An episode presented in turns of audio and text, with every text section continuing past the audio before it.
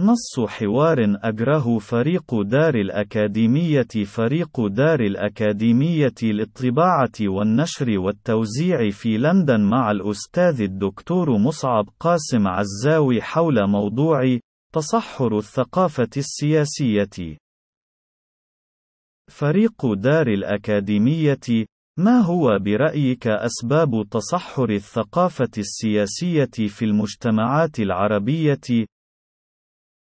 مصعب قاسم عزاوي أعتقد بأن تلك الأطروحة تحتاج إلى تصويب وتبئير أكثر، إذ لا أعتقد بأن هناك تصحرًا في الوعي والثقافة السياسية على مستوى الفئات الشعبية البسيطة والتي قد يخيل لناظر غير حصيف أو مدقق بأنها قطعان شاردة من الدهماء التي لا تفكر، وتنتظر دائمًا من يفكر عنها، وهو ما يخالف يخالف الحقيقة الواقعية بأن الفئات الشعبية تمتلك وعيا ثاقبا وفطريا في كثير من الحالات تدرك فيه وبشكل لا مواربة فيه بأن أس معاناتها اليومية السرمدية في كل تفاصيل حياتها هو الاستبداد الشامل عمقا وسطحا في مجتمعاتها، والمكرس بفعل هيمنة الفئات المخولة بالحفاظ على استمرارية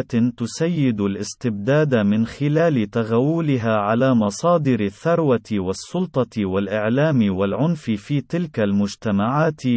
والمثال الصارخ على ذلك الوعي الثاقب للفئات الشعبية البسيطة هو طوفان عشرات الملايين من المفكرين المهمشين، والذين لم تتح لهم ظروفهم المعقدة والكارثية في كثير من الأحيان التحصل على مستوى تعليمي يتجاوز التعليم الأساسي، وهم الذين مثلوا وأس الزخم والعنفوان في انتفاضة المقهورين ضد طغاتهم إبان الربيع العربي، وهو ما تم تحويله شتاء بتآمر المستبدين فيما بينهم بالتعاضد مع أولياء أمرهم من الساسة في الغرب حفاظًا على توازن القوى الضامن لاستمرارية اعتبار العالم العربي مصدرًا شبه مجاني للثروات الطبيعية، وسوقًا لا قيود عليها لتصريف ناتج الشركات العابرة للقارات الحاكم الفعلي في الغرب، وللحفاظ على تدفق الثروات المنهوبة من شعوب العالم العربي التي لا يبارح فسدها ومفسدها من النواطير المكلفين بشؤون الاستبداد المستدام في العالم العربي إيداعها في مصارف وسندات خزائن الحكومات الغربية، ودون التفكر سرًا أو جهرًا باستخدامها بأي مشروع تنموي حقيقي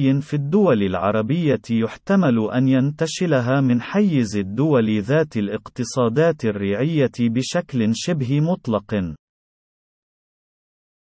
وبالانتقال من حيز الوعي الثقافي السياسي الكامن في عقل ووجدان الفئات الشعبية المقهورة المظلومة، إلى حيز التمظهر العياني المشخص لذلك الوعي على شكل بناء وآليات فعل وتأثر مجتمعي، وفق أنساق الديمقراطية التمثيلية بكل عجرها وبجرها، لتحقيق حد أدنى من حق المواطن الطبيعي في المشاركة المشاركة الفاعلة في شؤون إدارة المجتمع الذي يعيش فيه، سواء كان ذلك عبر أحزاب أو نقابات أو منظمات للمجتمع المدني، فإن واقع تحول المجتمعات العربية إلى حطام وهشيم اجتماعي كلياني جراء تغول الاستبداد على كل مفاصلها عمقا وسطحا، يجعل من واقع انعدام آفاق التفاعل السياسي والمدني في المجتمعات العربية نتيجة شبه طبيعية لما هي الحال عليه.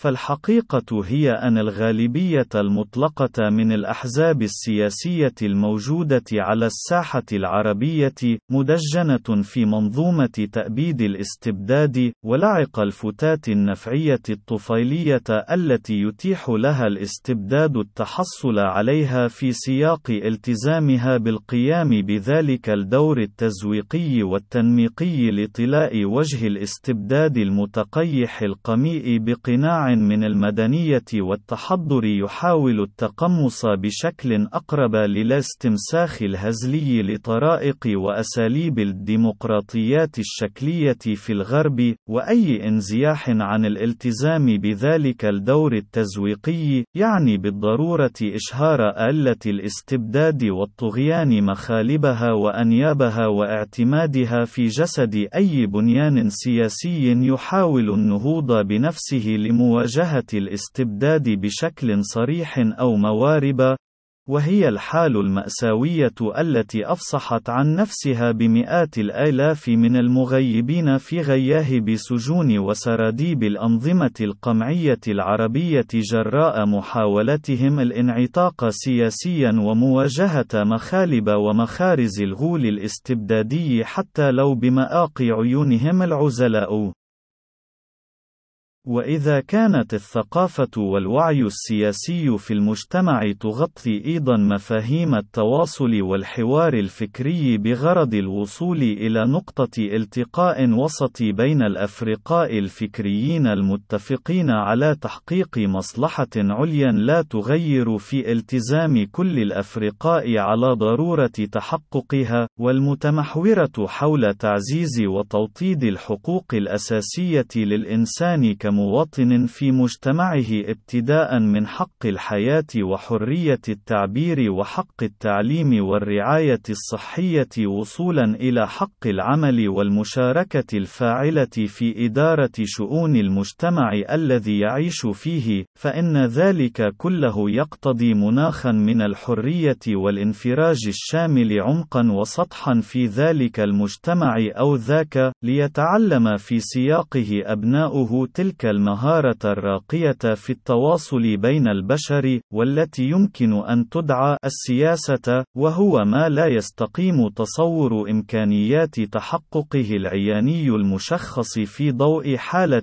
انعدام الحواضن الاجتماعية التي تتيح للمواطنين في أي من المجتمعات العربية تعلم ذلك سواء من خلال النقابات أو منظمات المجتمع المدني التي لم تسلم تسلم من تغول النظم الاستبدادية عليها، سواء لغايات اختراقها وترويضها وزجها في سباق لعبة تبيض الوجه الدميم للاستبداد، أو في حال استعصاء تحقيق ذلك المراد فلتهشيمها أو وأدي احتمالات توطد مرتكزاتها الاجتماعية ليصبح مصيرها كمصير كل الأحزاب السياسية والناشطين الذين لم تسمح لهم. لهم مبادئهم أو طهرانيتهم أو حتى ميلهم الفطري للتحرر والانعتاق من بنى الطغيان والاستبداد ممالأة الطغاة ووكلائهم من العسس والبصاصين وتشكيلات الدول الأمنية، فكان نتيجة ذلك المضنية إفناؤهم بطريقة أو بأخرى في ماكينة التهشيم الاستبدادي التي لم تتوقف عن العمل في العالم العربي منذ